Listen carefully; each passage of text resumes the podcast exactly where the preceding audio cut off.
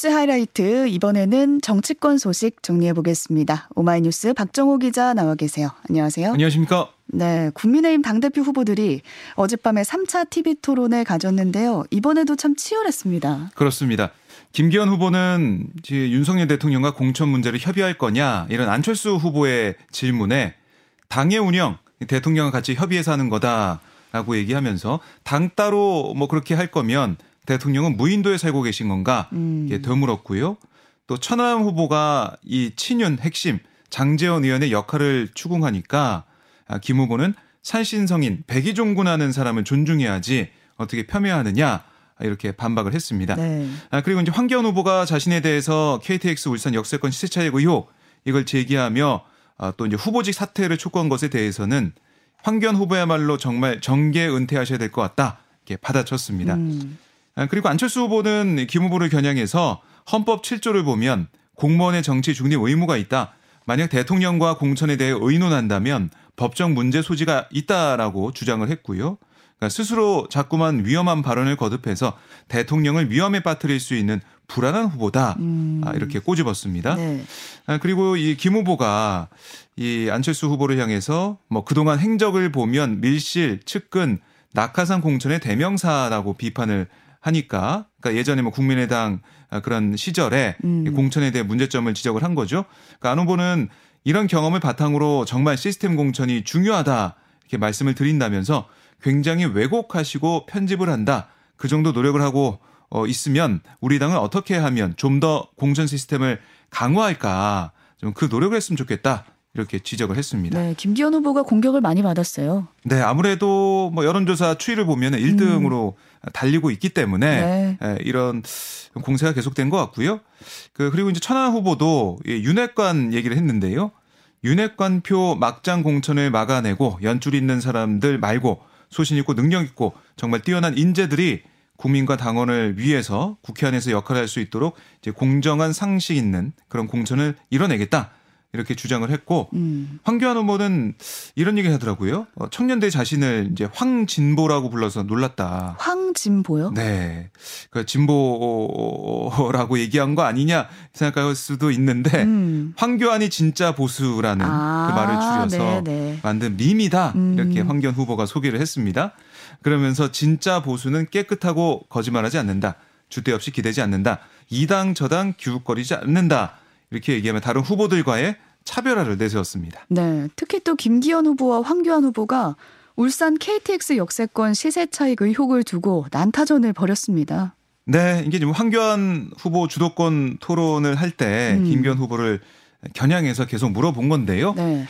이김 후보가 KTX 의혹을 제기한 과거에 제기했던 울산 MBC PD를 상대로 낸이 아, 소송 그 판결문을 가져왔어요. 음. 그래서 황교안 후보는 뭐라고 했냐면 울산지검은 MBC 보도가 허위라고 단정할 수 없다. 아, 이렇게 판단을 했고 그 후에 2년 동안 김 후보가 재정 신청, 뭐 항고, 재항고 다 했지만 결국 검찰에서 기각을 당했고 또 민사 소송도 패소를 했다. 음. 아, 그런데 김 후보는 그 패소에 대해 항소를 포기했다. 그러니까 그 의혹을 인정한 거 아니냐 이런 주장을 펼친 거예요. 네. 아, 이어서 이제 법원 판결문에서는 이 사건 방송의 주요 사실이 객관적 사실에 합치되고 허위가 아니다라는 판단한 거 아니냐. 아, 그러면서 이 김 후보를 향해 이런 판결 알고 계시냐라고 물었고 그러면서 당과 대통령과 나라를 위해 사퇴하십시오. 어, 이렇게 또 얘기를 했습니다. 근데 또 김 후보가 판사 출신이잖아요. 또. 법에 대해서는 또 맞받아쳤을 것 같아요. 네. 이 김 후보는 판사 출신이고 황 후보는 검사 출신이죠. 음. 이 점을 얘기하면서 법을 잘 아시는 분이 그렇게 마음대로 법을 해석하는지 모르겠다라고 김기현 후보가 반박을 했고요. 그러면서 이제 무혐의에 대한 내용은 의혹이라고 표현했을 뿐이지 단정적으로 의혹을 제기하면서 공익 차원에서 검증한 것이기 때문에 방송이라고 하는 입장에서 보면 공인에 대한 검증을 할 수 있다는 것이지 음. MBC가 보도한 게 사실이라고 돼 있지 않다. 이렇게 반박을 했습니다. 네. 지금 이 울산 시세 차익 의혹이 계속해서 토론회에서 언급이 되고 있는데 이준석 전 대표가 이 와중에 이 울산 땅을 직접 보러 가겠다 이렇게 예고를 했더라고요. 네. 이 전 대표가 어젯밤 페이스북에 황 총리님이 너무 하시는군요. 뭐 이렇게 황교안 후보 얘기를 하면서 자꾸 현장 현장 그러시는데 내일 제가 울산 현장으로 직접 가겠다. 이렇게 적었어요. 음. 아, 그리고 이제 가서 현장을 확인하고 95% 할인받아서 땅을 인수하겠다. 이렇게 어, 쓰는 글을 올렸고 또 이 전 대표는 페이스북에 다녀오겠습니다. 라면서 김기현 의원에게 의혹이 제기된 이 땅 주소가 기재된 관보 주소를 또 첨부를 했습니다. 음. 가서 확인하겠다는 거고요. 네. 이게 이제 국민의힘 내부에서만 이런 논란이 있는 게 아니고요. 민주당도 어, 김기현 후보 울산당 의혹과 관련한 진상조사단을 꾸리겠다. 음. 이런 얘기를 했어요. 네. 이게 참 나비 효과처럼 황교안 후보가 맨 처음에 1차 토론에서 제기한 의혹이잖아요. 그렇죠. 이게 뭐 당내 아, 지금 뭐 천하람 후보나 안철수 후보도 여기 지적을 했었고 이준석 전 대표도 직접 현장에 가는 상황 여기다가 민주당에서도 진상 조사를 하겠다고 음. 하니까요. 이게 이제 당 대표 선거 과정에서 이게 논란이 되는 걸 넘어서서 내년 총선 앞두고도 야당의 공세가 있는 게 아니냐 음. 뭐 이런 관측도 나오고 있습니다. 네, 논란이 커지고 있네요. 또 주목해 볼 것이 안철수 후보의 지지율인데요. 나경원 전 의원이 불출마 선언한 뒤에 좀 상승세를 탔었거든요. 네. 근데 지금은 고전을 면치 못하고 있다고요. 네, 어, 수치 두 개 정도 전해드리면 여론조사 전문기관 아랜서치에 따르면 지난 19일, 20일 전국 만 18세 이상 국민의힘 지지층 425명에게 차기 국민의힘 당대표로 적합한 인물을 물었어요. 그랬더니 김기현 후보가 44.6%, 안철수 후보가 24.9%는 나타났고 음. 황교안 후보는 12.4%, 천하람 후보가 11.7%였습니다. 그리고 김 후보와 안 후보 간 가상 양자 대결에서도 김기현 후보가 53%로 과반을 얻었고 안철수 후보가 33.8%로 나타났어요. 네. 이런 조사가 하나 있었고요.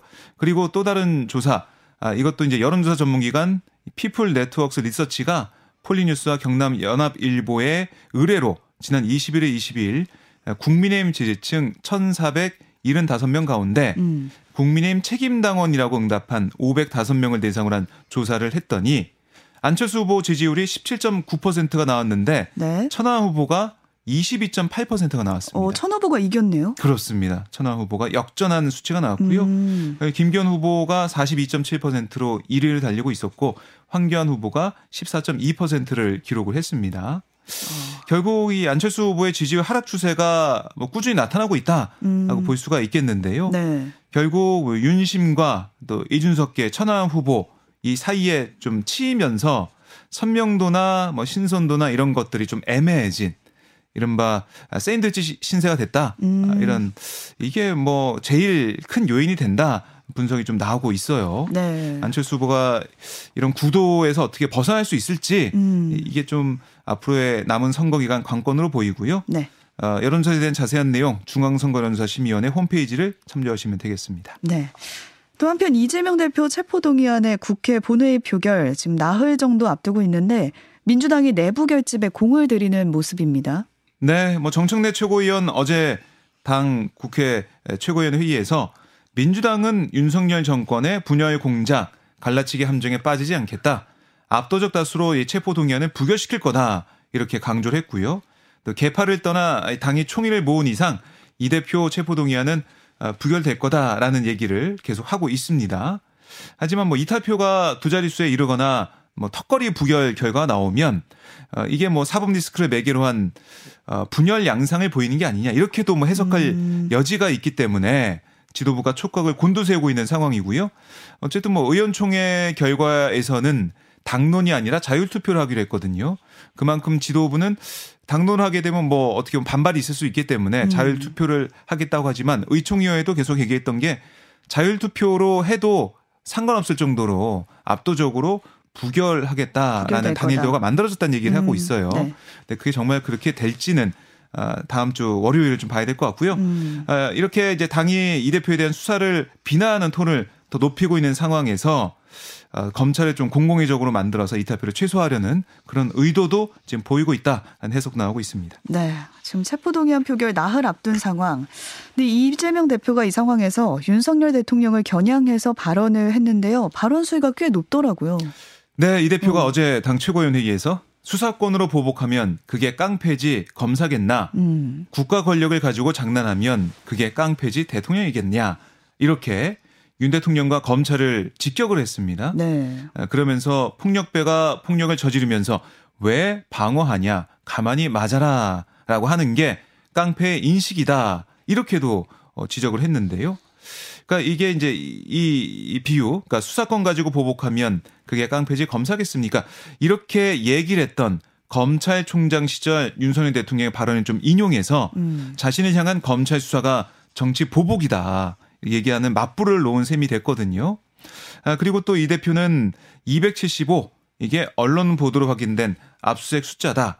아, 국가 권력을 남용해서 특정인을 죽이겠다고 공격하는 게 국가 경영에 맞는 거냐 아, 이렇게 거듭 검찰을 겨냥했습니다. 음. 여기에 황, 아, 에, 박홍근 원내대표도 윤 대통령이 서둘러 체포동의안을 제거한 거 야당 파괴 공작의 최종 배후이자 정적 제거의 원조 설계자임을 공식적으로 자인한 셈이다. 이렇게 거드는 모습을 보였고요. 네. 오늘 이재명 대표가 오전에 국회에서 어, 기자 간담회를 엽니다. 자신의 체포동의안과 관련해서 입장을 밝힐 거로 보이는데 본회의 표결에 앞서서 이 부결 당위성 이걸 알릴 걸로 예상이 됩니다. 네, 이 발언을 두고 국민의힘에서는 깡패라는 단어 쓴 거 두고 지금 비판이 나오고 있어요.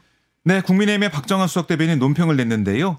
이 대표가 대통령을 향해 차마 입에 담을 수 없는 막말을 쏟아냈다. 예, 체포동의안 가결과 부결 사이에서 조급해지는 마음은 알겠으나 대통령을 향한 공격적인 수식어와 거친 막말이 난무할수록 의심만 더해질 뿐이다. 이렇게 음. 주장을 했고요. 아, 또 당대표직으로 민주당을 사유화해서 방탄막이로 삼고 장난하면 이 명백한 범죄 혐의자이지 대표이겠나. 아, 또 이제 같은 어, 이 문장 구조로 음. 맞받는 모습을 보이기도 했습니다. 네. 국회 운영위원회 전체 회의 내용도 살펴보겠습니다. 여야가 공방을 벌였는데 그 건들이 꽤 있습니다. 이재명 대표 체포동의안, 또 김건희 여사의 도이치모터스 주가 조작 의혹, 무속인 천공의 대통령실 관저 이전 개입 의혹 이렇게 쭉쭉 공방을 벌였는데 네. 오간 얘기들 좀 정리를 해주시죠. 네, 이동주 민주당 의원이 국민 고통을 덜기 위해 매일 비상회의를 열고 국회를 찾아 야당과 정책을 놓고 정치를 해야 되는데 야당 대표에 대한 체포동의안이나 보내놓고 방탄국회니 뭐니 이 정치적 공세라는 게 맞는지 되묻지 않을 수 없다 이렇게 음. 주장을 했고요. 여기에 대해 조은희 국민의힘 의원은 야당 대표가 기초단체장 시절에 저지른 범죄 피의자인 구속영장과 그런 범죄 피의 내용을 물타기하는 운영위원회가 돼서는 안 된다 이렇게 민주당을 비판한 모습을 보였습니다. 아, 그리고 이제 김건희 여사의 주가 조작 의혹 관련 공방도 이어졌는데요. 네. 이훈주 정의당 의원 뭐라고 했냐면 김 여사에 대한 소환 조사를 안 했으니 죄가 있는지 없는지 알 수 없는 거 아니냐 이렇게 검찰을 겨냥했고요. 아, 그런데 대통령실이 나서서 이제 무죄를 선포해 버렸다. 아, 그러니 대통령실이 이 수사의 공정성에 영향을 미친다는 말이 나오는 게 아니냐 음. 이렇게 꼬집었습니다. 아, 그러자 국민의힘의 김미애 의원은 뭐라고 했냐면 김 여사가 윤석열 대통령과 결혼하기 이전의 일이다. 김 여사가 개인이었다면 이 사건은 불거지지도 않았을 거다. 음. 이렇게 반박을 했습니다.